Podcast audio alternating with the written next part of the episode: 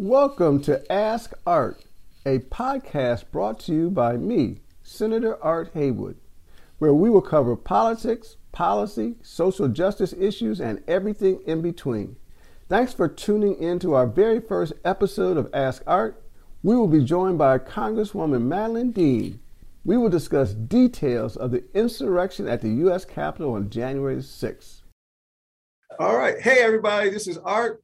Um, this is my first podcast, and it's very exciting.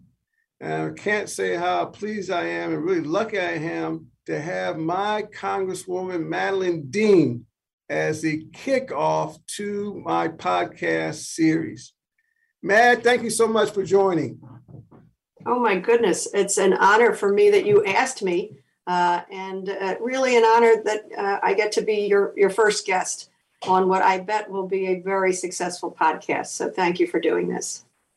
Thanks. I certainly hope it works out. So today our topic is a challenging one. It is with respect to the January 6th insurrection and the response thereto. And we'd like to ask a few questions as you are a US Congressperson the US Congress meets in the US Capitol, and that is the site of where the insurrection took place. So just wondering, were you in or near the Capitol on January the 6th? Well, thank you for taking the time to look back on uh, what I can't believe is a year now, uh, January the 6th. Yes, I was there. Uh, I have to tell you, Art, uh, I was excited to be there, slightly nervous because we knew there could be some disruption, I thought, on the street. But I was excited to be there to be a part of what really should have been a very ministerial uh, constitutional duty. But having never uh, gone through a certification of electors for the President of the United States, you can imagine I was excited and, and uh, thrilled that I would have a chance to participate. So I was there. We told staff to stay home. COVID had kept staff home anyway, but even the, the bare bones staff I asked to stay home. And so I was at the Capitol first preparing in my office in the Cannon House office building and then over uh, in the gallery, the upstairs uh, open gallery uh, at the time of uh, the, the extraordinarily tragic insurrection. So you mentioned the certification. I'm not sure everybody knows what that really is. Could you describe more about why you're in the Capitol on that day and uh, what what certification? Well, this is in the Constitution that it's actually a, a an important uh, day. It is usually a day of uh, ministerial duty. So, literally, the Vice President of the United States, in parallel, in tandem uh, with the Speaker of the House, uh, it's it's literally the Senate is in session, the House is in session, uh, and what happens is that the the electors from each of the states uh, from the election in November are to be certified uh, by a count, literally a, an opening of the box, uh, an opening of the envelopes for each state. Uh, and as I said, it's usually a very mini- ministerial but incredibly important time so that the results of the election coming from each and every state, including our own Pennsylvania, uh, would be read out and certified uh, so that the proper electors uh, were represented to confirm the win uh, by Joe Biden and Kamala Harris. Uh, of course, uh, it, it, should have been ministerial, and it's it's bedrock of our democracy that we have this this hallmark of the peaceful transfer of power. Uh, and so that's what I was there to watch, sort of the magic and the ministerial nature of it, uh, recognizing what a high day it is when you have all of the Senate, all of the House, all of the leadership from both bodies, as well as our own vice president, there to pass over power. Now, we knew it was going to be a conflict. We saw that certain states, including our own, uh, were going to be uh, challenged. And so I was also there with the capacity as as the other members of the Pennsylvania delegation uh, to speak to that challenge to our electors uh, and to make sure that the proper electors were seated. But I, I, was there in the in the gallery. I actually tried to go back to my office Um, and I was stopped uh, early on. They, a, a, Capitol police officer said, uh, ma'am, do not go back to that office building. There's been a bomb threat. Go back to wherever you were. So I went back up to the gallery and we were practicing social distancing, of course, uh, when all hell broke loose. So the gallery that you were in, which gallery is that? That that sits above uh, the floor of the house. So it is the chamber. It's you you know our beautiful majestic dome. Uh, it's it sits right above the hall of the house, uh, where we do our work, where we vote from, where we speak uh, from rostrums, and it's usually a gallery where visitors uh, could be a part of it. Uh, often very crowded, you know, during the State of the Union, uh, with the, whether it's uh, the First Lady or Vice President's families or others there. Uh, but on this day, it was a working day. And so members of Congress, as well as press, were up in the gallery observing what was going on on the floor. I was observing the first challenge, the Arizona challenge, as I prepared my own um, remarks for later that night. So, as the day sounded off a little normal, going through the votes and uh, counting the, the electoral votes that came in from across the states, what changed during the course of the day? As you say, you wanted to go back to your office, you were told no. Can you tell us a little bit about how a normal day changed dramatically? For you. And and you can imagine art, and I'm calling you art. I hope people won't That's be fine. Yeah, everybody. You are my art. colleague, uh, Senator Haywood. But um, you can imagine we knew that there could be some disturbance on the street, is what I anticipated, and that's why I said to staff, "Stay home. Uh, we'll work from phones," and uh, we we did that. Uh, when I came back after being turned around from going to my office, I looked outside of a darkened office up at the top uh, of the Capitol to look outside to see what was going on. Was there anything noticeable? And I saw some protests, some uh, placards. Uh, uh, sadly, I was looking out the wrong side of the Capitol. It turns out that is not the side that was attacked. So I, you, you have to imagine from inside, we didn't know the magnitude of what was about to strike. And so as I went back in, and I was standing uh, sort of arm in arm and just I thought it was so shameful the the false arguments that we were suffering uh, from down on the floor from some representatives. The first thing that changed uh, was we got a, a, series of announcements. The first announcement was, "Please sit down." Now, normally we walk around the floor, we walk around the gallery. You don't have to sit, uh, and in fact, we don't have assigned seats. Uh, then it was, "Please prepare to kneel down or lie down." Uh, and I thought, what in God's name does that mean? So I took myself to the front wall of the gallery, thinking maybe that's going to be a shield if there's some problem on the floor of the house. And then we were told, please take out the gas masks underneath your seats. Oh. Art, I have to tell you, I didn't know there were gas masks underneath our oh. seats. Uh, it was just a terrifying series of announcements, of warnings uh, for what was to come.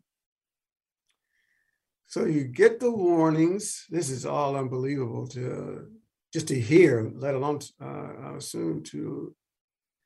At what point did there was there a level of um, disruption where you knew there was a break-in? We we all were in the gallery trying to uh, uh, t- tamp down, you know, get below the wall because from the floor, if anybody were to to have a weapon, we would be like ducks in a shooting gallery. Mm. So we were all getting crouching down, getting behind the wall. Uh, mm. Then they told us, take your gas mask out. We're helping one another take gas masks out. Uh, and then they said, put your gas masks on. There has been an infiltration of the rotunda, and tear gas uh, and other chemicals have been deployed. Put on your gas masks and await further instruction. Uh, so with that, and again, I had no idea the extent of what was happening. I thought mentally, I thought maybe, okay, some small group of people have broken in. Uh, but surely uh, this this room, this hallowed space, is going to be safe. Uh, and then what was uh, most memorable to me uh, was as we were putting gas masks on, we could hear pounding on those beautiful mm-hmm. ceremonial doors. You know, the doors that open uh, when yes. they say, you know, the, for the um, uh, State of the Union, yes, the, the, President of the United States, there was yes. pounding and then a shattering of the glass of those doors.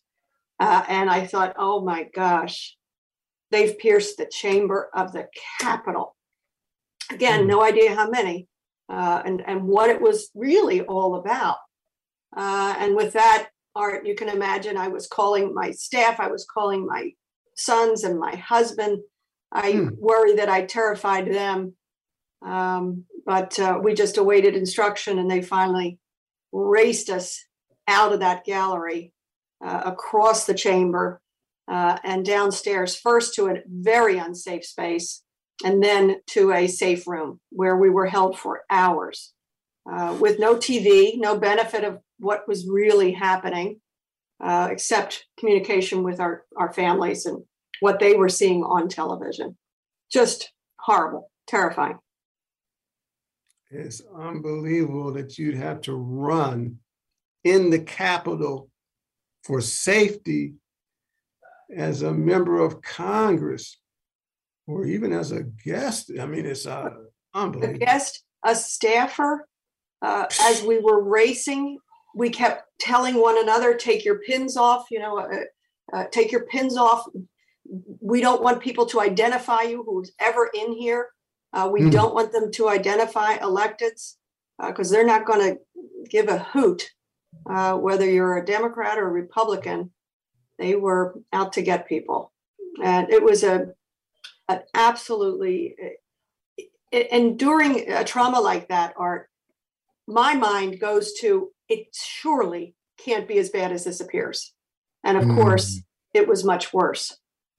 I just I thought this has to be a small group of people. They will put this this riot down rapidly, uh, having no idea the extent of the damage, the number of people, the willingness to pursue for hours a medieval type assault on the Capitol Police. They, I can't say enough about the Capitol Police and uh, their extraordinary uh, gift to us that day um, the gift of life. They saved our lives. Mm. So um, that's uh, unbelievable. So you're in the room for hours. Um, I guess at, some points you were released. When you were released from the room where you were being held for protection, where did you go? What what happened after that? Well, it was hours, and um, one memory I have, one, two very standout memories, but one I have was we were waiting word on what was going on. No TVs in this massive hearing room. Hmm.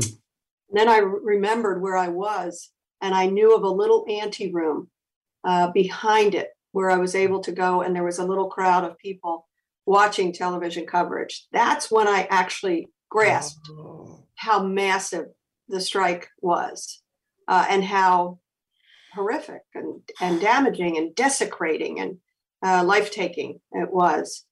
Um, but they kept us there for hours. And the best part of being in that room was a moment relatively early on hmm. when mm. the chair of our caucus, Hakeem Jeffries, stood parallel to the chair of the Republican caucus, Liz Cheney, at microphones when we did not know what was going on. And they said, We will return to the floor of the House and complete our constitutional duty. And that was a highlight. It was such a relief. Uh, I think to a person, we thought, we will not be stopped by an insurrection. We have a constitutional duty to certify an election, to uphold the rule of law. And so that was the highlight. When I left the safe room, uh, I wound up uh, finding our friend Mary Gay Scanlon. Uh, Susan Wild was with me. uh, Chrissy Houlahan was, uh, I think, in her office. Mary Gay uh, was barricaded in her office in Longworth. By Hmm. barricaded, I mean furniture moved up against doors and windows, and she was basically self trapped uh, for the hours that we were trapped. Hmm. So when they released us, I called Mary Gay and said, I'm coming your way uh, until we have to go back to the floor. And so we all wound up convening in Mary Gay's office, the, the so called Fab Four, convened there just in shock uh, as we prepared to make our way back to the floor uh, late, late, late in the night. Unbelievable. So it sounds like you didn't have any food during this process. It's not like there was a any No, kind of meal. No, I don't remember any food. No. Yeah. Water. We had water. Yeah. Yeah. So at what point then do you all go back to the chamber to do the voting? I mean, how does that all happen? Well, um, you know, it was ordered state by state, and so alphabetically. And so the insurrection was multiple, multiple hours. Uh, and uh, we then were, we already thought uh, the Pennsylvania challenge would be heard late at night. I forget now when it was, but it was, I believe, after midnight. And the Hmm. final certification was not uh, until I think 3:20 in the morning. Uh, so it was late at night. I prepared my remarks, the other members prepared theirs, and we went to the floor at that moment and made the argument for the Pennsylvania certification against the hollow, false arguments that were made not to certify, that were made uh, to, to say, let's have an alternate slate of electors to undo the vote of the people of the Commonwealth of Pennsylvania.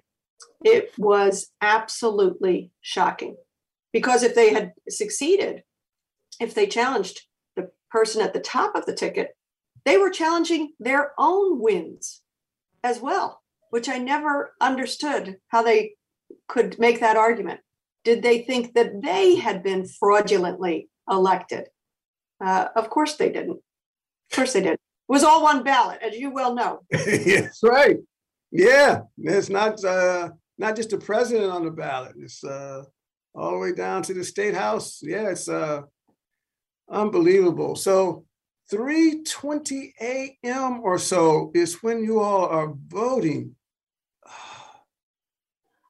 It was I, I was proud of our leadership.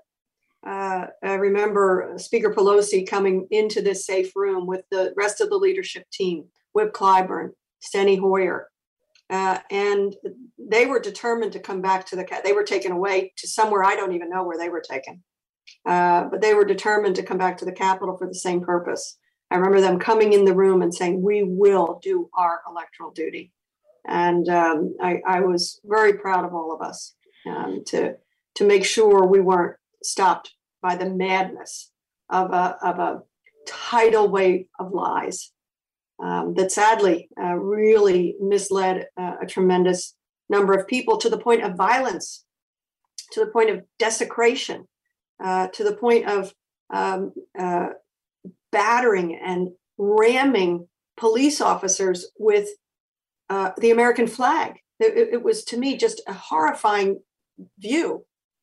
Using our American flag Mm. or the, flunk, the flag uh, of uh, Mr. Trump to beat Capitol Police and to ransack offices and to chant "Hang Mike Pence" with a noose erected outside Mm. it's you can imagine art it is still uh, unreal to me Yes, I mean it's it's almost impossible for me to comprehend. yes Um, so you did share, I think, one of you know your most vivid memories. Took a lot of courage to say we will vote today, but then it took a lot of courage to say, I will vote today. Um, it's one thing for a leader to call out what should be done, It's quite another for folks to follow that. And so for you and Mary Gay and Susan, all the congressional uh, delegations to say we're in and to do it as late as 3 a.m. or as you sounds like it was whatever it takes. It was 3 a.m., 4 a.m. or whatever a.m. Uh, yeah. Uh, That's the way I felt. Whatever a.m. I, I don't care. I don't care. We we we cannot be stopped by madness and by lies. It's the the power, the extraordinary power of lies and misinformation. Um, overwhelming. Yeah. So now the next day, then, uh, is kind of the same day, I guess, when it's 3 a.m. So now, uh, but later that day, like, uh, what happened? How did you make it home? Even I mean, what what was it like for the next day or so? I I have to admit, a bunch of it is a fog. Mm-hmm. Uh, I think I was in disbelief. Uh, of course, my family was so worried. My my constituents, you, you know, people yeah. texted me, checked on me. Thank you for worrying about me. Um, it was a bit of a fog, uh, and and being sure that we were doing what needed to be done. Um, uh, but you know, I just remember falling into bed very, very early in the morning, um, hoping I could sleep, not knowing if I could. Mm-hmm. Uh, uh, regrouping with my team by phone, um, just to try to assure everybody that we're as safe as we can be. But uh, I wanted staff to have to be nowhere in sight. And then, of course, uh, with the layering of COVID, uh, we were in the safe room for hours together. Mm. Uh, so this is pre-vaccine, uh, and it, it, was a lot of people weren't wearing masks, or some people weren't wearing masks, and so one, one, two, three uh, members were beginning to test positive. So I hmm. remember my my then chief of staff said, "Mad, you have to get a COVID test in the days following the insurrection." Um, which I did, and I fortunately did not uh, have COVID. Uh, but there was just this blur of, oh my God, how how in God's name did that happen to us? Uh, and what do we do to make sure we never come anywhere near something like that again? I got to tell you, yeah, you know that uh, the fog that you described uh, can come somewhat from a certain level of trauma where we try to manage all that uh, the brain and the body has received and it's, yeah. it's a way to manage that kind of um, treatment no that's uh that's that's unbelievable now as we are looking to do a commemoration of a combination of those first responders the capitol police who who stood defended your life, defended the lives of, as you say, the vice president and all the members, and it ultimately did vote to declare the winner. But also recognizing the first responders who, you know, they lost, some of them lost their lives. Yes. And um, five. So it's very, very sad. And as you think about American history, what would you like your grandchildren to know about January the 6th? Well, um, and you might hear the rumblings of my grandchildren in this podcast. I hope you don't mind. It's happy sound for me. Uh, but I'm here with uh, um, four of my, my four grandchildren. I want them to know about January the 6th. I, I want to make sure that they know the history of the day, that what led up to it, what series of things led up to it, because it wasn't a single spark that created that kind of violence, that created literally an insurrection, an attack by Americans on our own seat of government. Uh, and so I want them to remember it. And we're, we're doing the same thing in DC, trying to plan for what is an appropriate remembrance, not a political one, but a, re- a remembrance, a, a, a, solemn thank you to those who served, uh, uh, who are traumatized still, injured still, some deceased, as you mentioned, um, to the staff who served, who had to clean up that mess. I, I want to lift up those stories. Uh, who felt a duty. They didn't say, I'm not coming in to clean up a mess of, not of my own making. And I, I feel like that's partly my job too, and, and those of us in Congress and American citizens. We have an obligation to clean up the mess, uh, even if it wasn't of our making. Um, so, what I do want people to reflect is that democracy is a precious thing, it's a fragile thing. I think I've, I've been around for six decades. I think I maybe took democracy for granted prior to the last couple of years. I thought it was firm and, and nearly permanent, but it no, it isn't. It's in our hands. Uh, and we will either protect it and lift it uh, and make sure that the kids, my grandchildren, uh, your children and grandchildren, uh, and their children will have this precious Constitution uh, to guide them to a better tomorrow, or they will not. Um, so I, I, hope any remembrance is a reflection of uh, those who did such good, uh, a recommitment uh, to our democracy, uh, and a remembrance so that we never, ever suffer this again.